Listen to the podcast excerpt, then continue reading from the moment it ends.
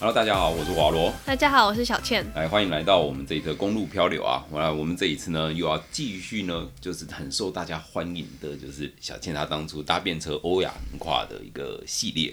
对，上次是讲到贝加贝加尔湖玩。好，那接下来啊，贝加尔湖你离开之后，你就继续往俄罗斯，哎，不是俄罗斯，那个墨西哥的莫斯科的莫斯科的方向走。墨西哥还蛮远的，应该游泳。好，游过太平洋没加盖。对，嗯，接下来的目的地是一个叫做，其实我也不是很清楚它的发音是什么，只是我记得它那个念法是 Krasnoyarsk，Krasnoyarsk，就是它是一个在雅库茨克，也就是贝加尔湖我停留的那个城市西边大概一千零多多少公里，大概一千出头公里的城市。对，那这个距离其实有点尴尬。因为搭便车，你如果很顺的话，也许你可以呃，就是下午就到达。可是你如果不顺的话，你可能会搞到半夜，或者是要在又要在路上过夜才会到。等一下，一千公里下午就可以到。你如果很顺的话，因为其实那边的车都开长途的，你就不会有不太会停。对，就不太会停哦，所以就是一千公里这个数字，在那个地方，你要是运气很好，可能就是。六个小时、八个小时就可以到这样子。对，我有。不过其实我们的运气就是不是很好了，就是我们出城之后，呃，搭了第一辆卡车之后，大概只载了我们两三百公里吧。嗯。然后接下来我们就在原地等了非常久，都一直没有等到载我们的人，这样。所以我们我们就已经日落，就已经很暗了。然后我们还在路上走。然后那那那边的路是有点没有铺的，然后是泥土。我还记得那个场景，因为那时候我其实很担心。我们是第一次在要太阳下山之前，没有在任何一台车上，然后附近也没有任何类似加油站或是旅馆、餐厅的地方可以休息的，所以这代表我们可能。然后那时候路我们在走路的时候，路边就有一群羊，我们就想说今今天晚上可能要跟羊睡。我我记得很清楚那个画面，因为我那时候很担心。不过。我们走了一下子，因为那是一个城市的外环道，我觉得我们可能选错了，才会都都拦不到车。就是因为很多城市都会这样，就是你会有一条主要干道是穿过那个城市，然后有一条是外环会绕过这个城市，就是避免城市的车流堵塞。这样，可是很显然他们当地人可能都开中间，然后可是我们去的那个外环道，那个外环道完全没有人，它是新建的，就没有车，然后我们在那边就很惨。不过就有一台卡车，就是把我们捡起来，然后他也没有要载我们，因为他也要休息，他只是想要给我们个地方睡。所以那卡车司机就是很，就是很好心的把我对把我们捡起来。然后因为卡车都有两层卧铺嘛，然后还有一个副驾也可以躺下来睡，所以我们三个人，就是我跟那个台湾人还有卡车司机就一起睡在那卡车里面这样。然后那一天晚上就安然的度过。然后这台同一。同一台卡车，就是把我们捡起来，让我们睡在他车里面的司机，他也不会讲英文，所以我们跟他沟通非常的困难。接下来呢，他就是在快要到 Krasnoyarsk 大概四十公里还是八十公里的地方吧，他就停在一辆一个加油站那边，他就不动了，就停了很久，大概一两个小时吧。我们以为他要休息啊，还是干嘛的，结果他就就是下去跟其他卡车司机聊天，然后就一副没有要走的样子。后来我们就。我们后来就受不了了，因为你知道，你到了目的地就只剩四十公里还是八十公里，就很想要赶快进去，不想要卡在就是城外加油站在这边混。然后对，然后他就一直他就一直不加油，然后他也不干嘛，我不知道不知道他到底停在那边干嘛。后来我们就是很坚持，一直要把他问出来，然后用手机跟他沟通，这样，然后他才我记得后来最后最后我们之所以了解他要干嘛，是因为我打给我在那个 Krasnoyarsk 的。Host 就是我要接待我的那个主人，然后让他跟卡车司机讲话，然后充当翻译，然后他再把电话接回来，然后他跟我说卡车司机好像受到什么公司信用卡的限制，所以他十二点之后才可以加油，然后才可以再走。我想说啊，不就幸好。不是幸好我有问，不然我就跟那卡司机一起在那边待六个小时。今天的加油额度已经用完的概念是不是？对啊，有其实这样控制也还蛮合理的，就是可以防止你偷开车，不可以疲劳驾驶。我跟大家分享一下哈，你还记得我们第一次去奥德街的时候吗？嗯，我们不是租摩托车吗？可是我们一开始没有租，对不对？我们到了第三天、第四天才开始租嘛，对对不对？然后我们一开始是搭长途巴士跨国旅行，然后可是你有没有注意到，他们就有那个司机交班，他们就是开到一段地方的时候，就是会有下一个下一班的司机上来，然后他对，那他们其实就是在控制他们的司机不能够太长途疲劳的驾驶。那这点跟台湾的工作环境，我觉得真的就是有差。你看台湾的很多长途的巴士，就是一路开就开到底，然后就载着这个旅行团，旅行团，尤其是旅行团，对，就是服务，然后就是载他，就是连续十十几个小时在开啊。然后之前在修老机法的时候，他们还说，哦，只要他们手没有握方向盘的时候，就不代表是在工作。然后可是这个东西，我又觉得很扯，也难怪台湾就是。很多大车的它的劳动环境不良，然后造成就是其实很多大车它会有疲劳驾驶的状况。那当然我这边不是指责大大车司机，而是这样的一个劳动环境对他们其实是非常不友善的。那个是非常长途的，就是那种体力上的消耗。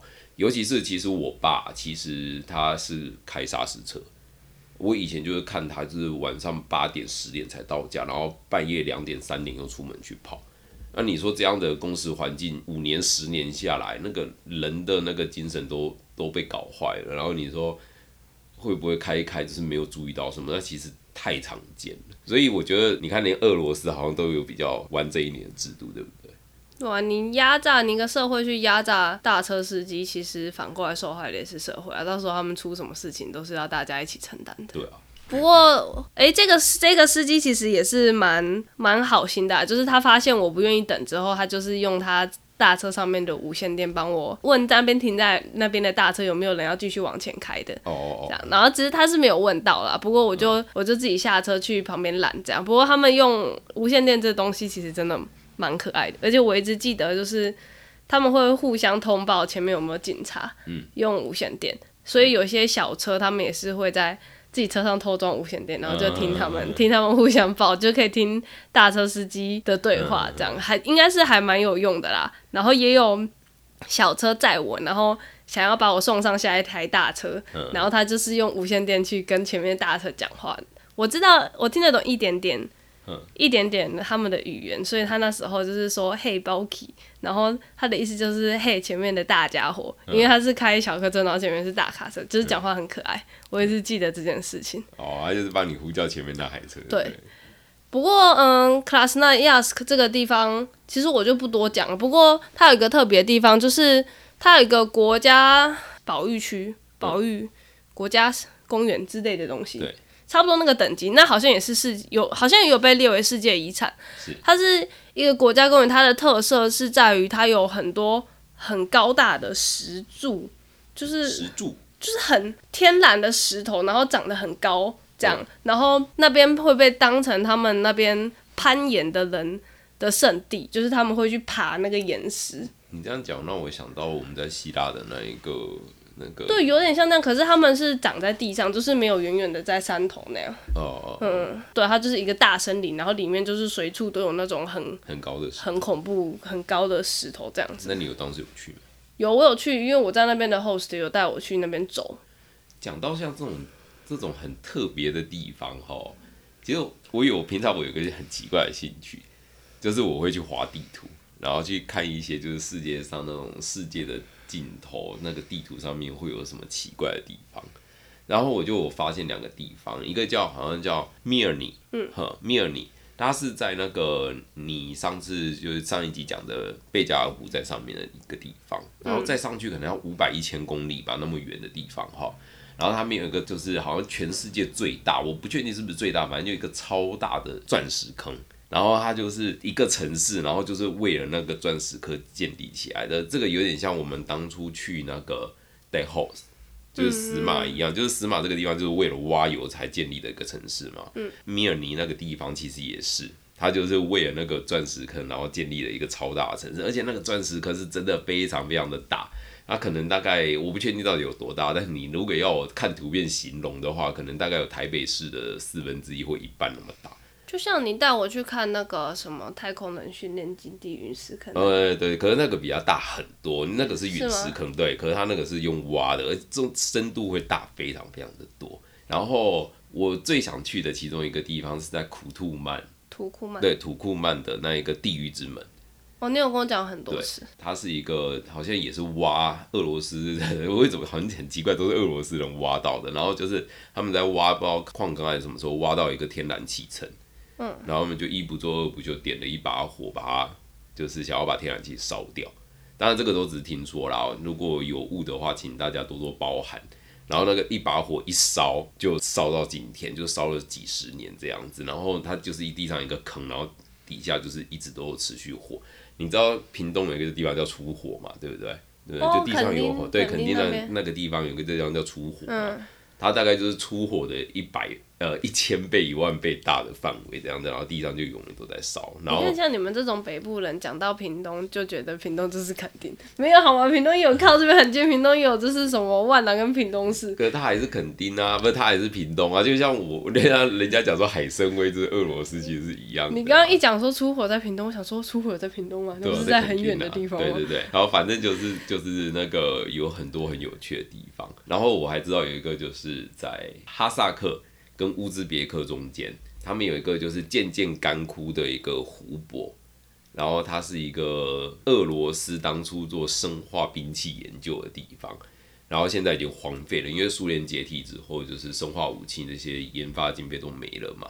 然后现在就荒废了，然后整个那个小岛上面现在已经慢慢就是周围的湖水都干枯了，然后就有点像沙漠，然后里面就是有一个荒废的那种军事基地，然后上面就是说呃生化兵器的泄漏什么的，然后就是像世界末日，你那边就是最适合拍什么阴湿路的地方这样子。其实这个世界上真的有很多很有趣，那你在滑地图看到的时候，你会想。哇，这个地方怎么会有会有城镇这种感觉？然后这条路怎么有人会想要开这条路到这个地方生活？真的超多的。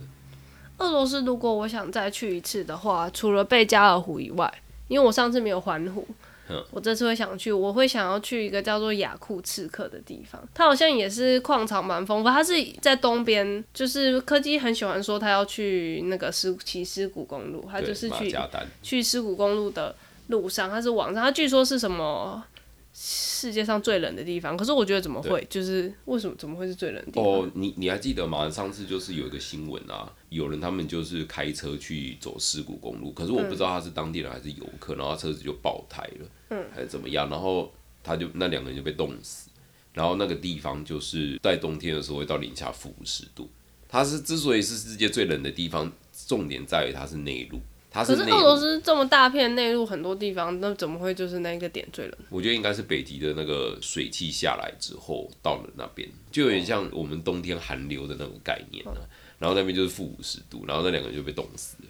其实我想到雅库茨克，是因为你刚刚说苏联解体，就是雅库茨克那一边，就是俄现在俄罗斯的东北方。以前他们好像有一个民族，他们不是俄罗斯人，他们应该算是少数民族。然后呃，像我们台湾也有过这样的状况嘛，就是我们会去迫害少数民族。对，总之就是多多数不会有那种。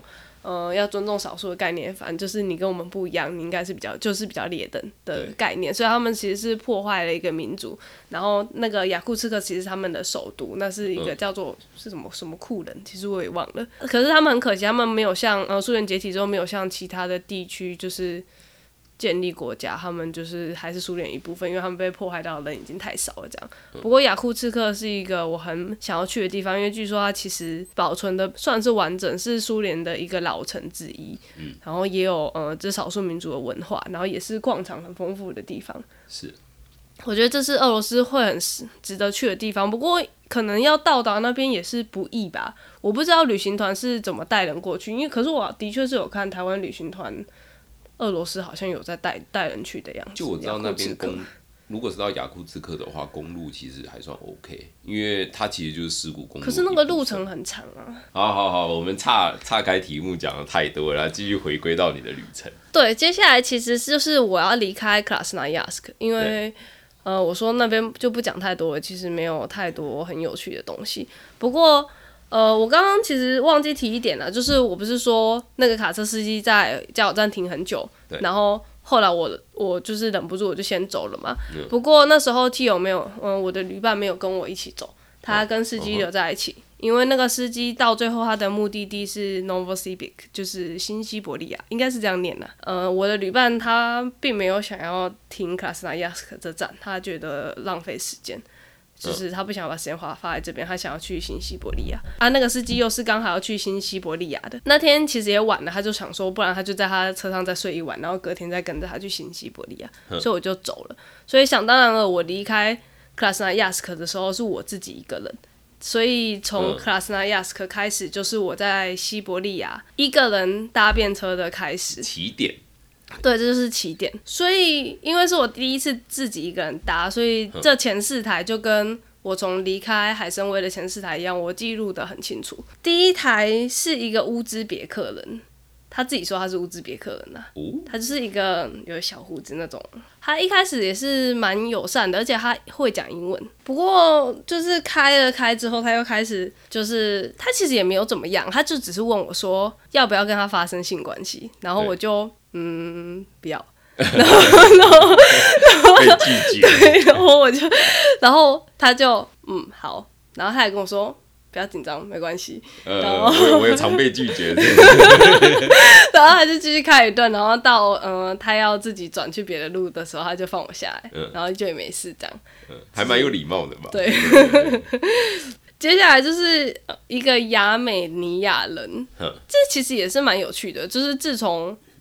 我自己开始搭之后都不是俄罗斯，就是接下来这个亚美尼亚人。嗯，那这个这个司机实在是人很好，应该是我遇到卡斯司机中最好的吧。就是他从我上车开始就一直问我会不会饿。大概问了我十遍吧，就是重复一直问他，可能觉得我我是不是没听懂？他让我觉得我很像人家路边捡到流浪狗，然后看起来很可怜，就是一直问你会不会饿，要不要吃饲料这样。像你妈就捐吃东西的。对啊，那所以他也他有带我去餐厅，然后也是点了一桌菜给我吃，就是像我上次说的，他就是什么罗宋汤啊，然后。甜菜根汤，然后炖肉跟马铃薯什么，就是一整桌食物在喂我吃，这样听起来真的很丰盛。对，不过他，嗯，他也没有要载我很久，我记得他载我很短的一段距离，可能一百公里左右，他就要去其他路，然后他就把我放下，他可能只是想要喂我才载我。看起来好可怜，喂他一点食物这样子。接下来第三台车就没有这么妙了。其实我那时候应该也算是经验不足吧。如果是再让我选择一次的话，我是绝对不会上那台车的。嗯，是那时候停下来的是一辆里面已经坐了三个人的小客车。对，然后都是男的。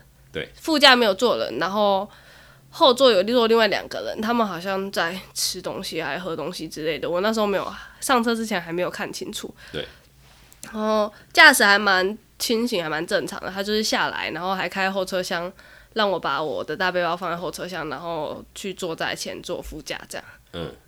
接着呢，我上车之后，我就发现后面的两个人在喝酒，还有吃鸡肉之类的东西。对。还就是一直闹，问我要不要吃。就是我出发到俄罗斯之前，因为我知道语言可能是会很大的问题，所以我把我自己一个旅程的小简介，比如说我是谁。我来自哪里？然后我在俄罗斯做什么？就是我在横跨搭便车横跨这件事情，呃，请一个俄罗斯的女生帮我用正统的正常俄文翻译成，嗯，一篇小小的文字，然后让我截图存在我手机里面。对，好，所以就是在真的讲沟通到不能沟通的时候，就是我会拿出来给他看，让他可以迅速的了解我到底在干嘛，还有我是谁。因为这车的人实在是太鲁了，对，就是根本就。就是无法沟通，就是后座那两个喝醉的，所以我是把这个开给他们看，不就是把那个档案开给他们看，然后他们看完之后，他们就开始很，应该算是蛮恶意的在笑吧。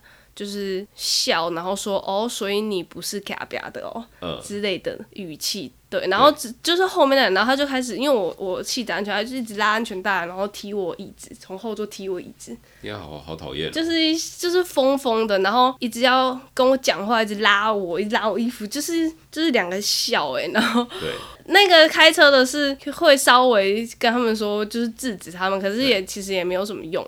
后来有一个后座的说他要上厕所，然后那个开车就停下来让他上，然后我就趁机说我要下车，这样我不要跟他们一起前进的。啊，那个司机应该也懂我的我的困扰，对，然后他就是去把后车厢打开，让我拿我的背包。啊，可是其中有一个后座就是 不想放过我，他就跑过来一直要跟我握手，然后又抢我背包不让我走，然后就是态度很差，就有点凶，这样其实蛮恐怖的。我觉得跟上次那个有点像哦。对，其实蛮恐怖的，因为可是我也不可能凶他们，就是我只能保持就是低姿态，想要就是你们赶快上车去走你们自己的，就是不要不要再烦我这样。然后后来我是有顺利脱身，然后他们就开走了，这样。是谁帮你脱身？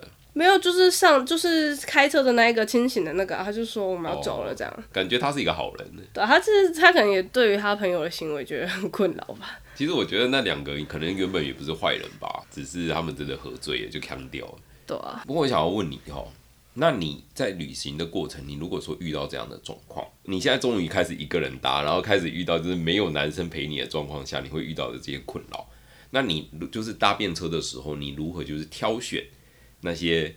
看起来比较正常的司机，你有什么诀窍吗？跟大家分享一下。挑选比较正常的司机哦。对，就是怎么哪些人看起来就是最好不要上什么样的车。我觉得如果是一男一女的话，一定是最安全的。就是如果车上是一男一女，对，这个车应该绝几乎百分之九十以上上上上去是不会有什么问题的。对。如果单一个男的的话，我觉得如就算对方是男生呢，其实。他还要开车，还要干嘛的？其实他会有点自顾不暇，就是我觉得还算是可以。可是你如果觉得他看起来就一脸不可靠，可是我觉得其实真的很难筛选啊，因为你就是看那个人这一眼，你到底是可以筛选出来什么？你就算是在面试别人好了，你可以问他这么多问题，你也不知道他这实际上是什么样的人呢？那如果是像你刚刚讲的，一次上两三个男生的车呢？这就是绝对是一个错误啊！就是我上那台车就是一个错误，没有没有什么另外好说的。就算是上面车上有两个男生，应该应该也不太好。三个男更是不用说，我上那台车根本就是疯了。所以简单来讲，就是最好就是上一男一女的车，然后接下来就是一个男生的车，或是一个女生的车，这样是最好的。两两个或三个男生的以上就不太适合。对，除非他们就是你是男的，然后一群年轻人他们要去玩这样。可是我真的觉得欧美的年轻人其实很危险。欧美，欧美的年轻人是很危险的一个族群诶。就是你应该有听说过吧？就是呃，有一个人说过，他说在台湾流浪汉不会怕青少年，他觉得很压抑，因为他知道在美国还是其他国家，就是青少年其实会是会去，就是有发生过好几次是他们去虐杀流浪汉的。嗯，我觉得我一直有一个感觉，就是欧美青少年其实是一个危险的族群，就是尤其他们聚在一起玩的疯疯的时候，其实他们会做出一些很出乎人意料之外，然后有点残忍的事情。一些可能会来自同才压力啦，对对对。其实你到讲这个，其实我我是没有那么深入接触，但是。各位可以从电影里面看到，就是电影里面干啥事，然后那种有时候很坏的，都是欧美的年轻人，就他们可能就是受到那种比较自由的教育，就是教育他们就是去做自己喜欢做的事情，可是有时候好像会扭曲成就是他们喜欢就好。那种概念，嗯，对，然后反而亚洲国家年轻人相对就比较安全一点。我觉得碰到一群年轻人是有时候是危险的事情，不要觉得好像我跟你年纪，像我我我就是觉得可能年纪跟他很近，然后可以一起玩这样，我觉得有时候是危险的。然后接下来是，其实我有点错乱，我我其实现在不是很确定，就是我坐车的这个顺序，不过就当做是下一台车好了。有一个胖胖的年轻人，嗯。就真的胖胖的，看起来像个就是有点我们说的肥仔的样子。嗯。只是开也开一台破破的小客车，然后就载我。然后他一直讲不出来他要去哪里，好像是要去很近的地方吧。对。然后我就跟他说：“那不然你就到那边就放我下来就好了。”嗯哼。可是他真的很烦，他就是。很烦，他什么什么都听不懂，什么字都听不懂，没有不会任何一个英文字。嗯啊，他就可是他一直很想跟我讲话，就一边开车一边跟我讲话。然后后来他就是为了跟我讲话，他还把车子停在路边，就是这样停下，他才可以好好跟我讲话。嗯嗯。然后后来他就是还想要不知道更进一步跟我讲话吧，他到底是想怎样？我实在是觉得很烦。他就是下车，然后他就拿那个喷漆罐。他就在地上喷他的名字，然后又叫我用喷罐写自己的名字给他看，这样就很烦。只是因为你知道，在搭便车的时候，其实你停下来就是浪费时间。对对对，是没有人没有人想要停下来跟你玩这种游戏。然后后来我们终于上车了之后，他又一直问我要不要跟他去游泳，其实我就觉得很奇怪，他在游什么泳？俄罗斯很冷吧？对。这游什么泳？然 后他就他就一直跟我说什么，他就拿我的地图，他就说就是什么上面上面那边。有一个他他什么有一个小木屋，然后可以去游泳之类的。然后其实我又觉得又不想要对他太排斥，你知道吗？因为其实他也是在我的人，而且我觉得出门在外就是不要不要觉得就是什么不要跟别人讲话，就是你要保持一个开放的心态，就是搞不好他也没有要怎么样。对，所以我就说好要去玩嘛，所以在哪里要你可以给我看一下嘛？那就他指的那个地方，我就问他说从这边去过去要多久？他就说八个小时，然后附近啊，附近啊，在我在我们俄罗斯八个小时，小时，然后想说网吧的八个小时，但是 讲很小啊，所以来回都要十六个小时，然后就是去什么湖边游泳，然后就说不要，可是他还是一直烦我，一直烦我，然后后来就是开了一阵子，我其实没有注意到他开车的方向，不过后来就是。哦，因为我下载离线地图，然后我的 GPS 会显示我在哪里这样。对。后来我就发现我不在我就是西伯利亚公路横的横向的上面，我在直向，就是往北的地方。对。然后我就跟他说我们要去哪里，然后他就还在装傻。我后来就是就是很严肃的跟他说停下来，然后他才在路边停下来，然后他就说没有，他只是想要载我去玩。然后我就说干。所以你要载我去八小时外的湖边玩嘛？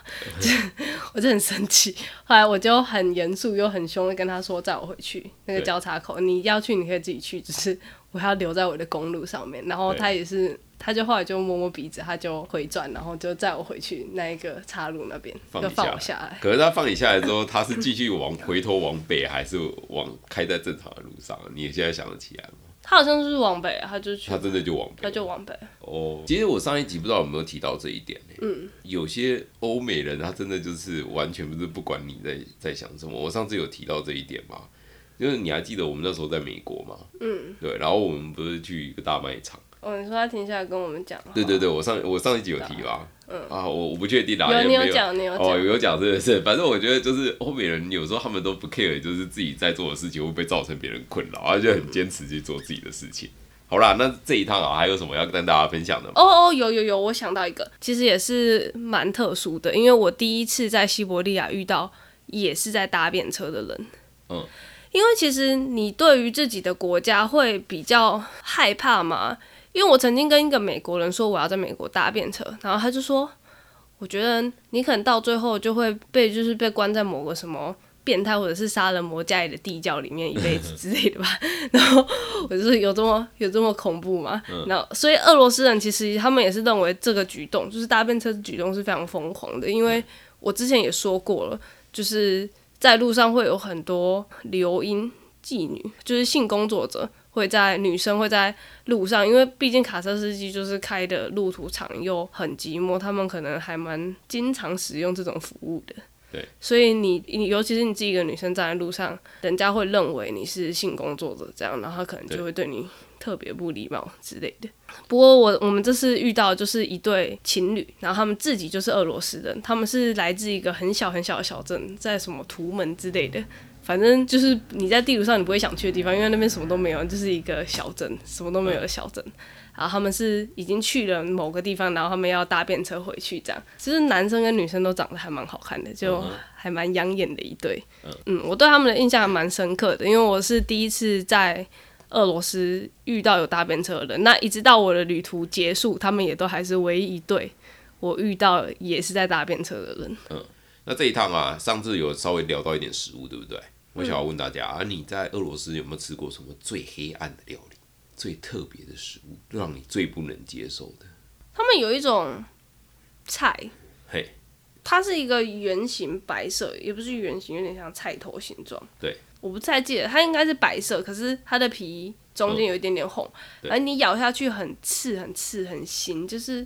我不知道怎么，它就有点像大头菜那种根茎菜类一颗，可是我始终没有问出来他们那个是什么。可是有一次他就是把那个跟其他的食物一起丢给我吃，然后我就吃了一口，那个超辣，就是一种很辣的蔬菜。我实在不懂为什么菜会辣，哎，就是它就是辣的，然后很腥很辣，然后它是清脆的，就是咬起来口感其实不错，可是它就是味道是很辣很腥的味道。对，好了，那这样子啊，我换另换另外一个问法，如果俄罗斯这是你觉得最讨厌的蔬果的话，你现在走过这么多国家，来聊一下，你觉得你这辈子吃过最讨厌的异国料理？好了，不要讲台湾。就是冰岛的东西啊，冰岛东西超难吃的。我在我就是我在此就要开始攻击各个北欧国家，开地图炮。你们知道吗？就是这个世界上，就是美食是以纬度来分的。基本上你在就是大概在荷兰的纬度以上的国家，他们的传统菜都不能吃。这我说的是真的。讲到这个冰岛的东西，不是就之前大家都很讨厌那个鲱鱼罐头吗？对啊。好，这个我觉得我们下次再聊哈。但是我先讲一下我的，因为我觉得呢，小倩应该有很多非常就是吃过很诡异的东西，所以他应该印象深刻。这个只留待之后再再跟大家分享。那我先讲一下我的好了。我吃过目前为止最难吃、最难吃、最难吃的东西是在辽国。哦。我那那时候去辽国的时候，我们吃到一盘那个猪肉炒饭。你可能会觉得啊，猪肉炒饭是能多难吃？不是，不是。东亚常见的食物嘛，我告诉你，我那时候吃到那个猪肉炒饭呢，腥到一个不行。最近不是大家在炒美牛的，呃，美猪美牛。对，他们好像有讲原因的，好像是说台湾的猪会放血，可是他们不会。我不知道，就是苏贞昌不是在咨询的时候就在讲说，台湾猪好吃，不怕竞争什么的嘛，对不对？嗯。我们就不谈政治啦，但是就是我那时候实在不了解什么叫台湾猪好吃这一点。然后等直到我真的去吃了那个辽国的那个猪肉的时候，我才哇靠，那个猪肉超腥！很多人就是怕吃羊，因为羊有一种羊骚味，那个腥味嘛，对不对？然后有些人喜欢，有些人不喜欢。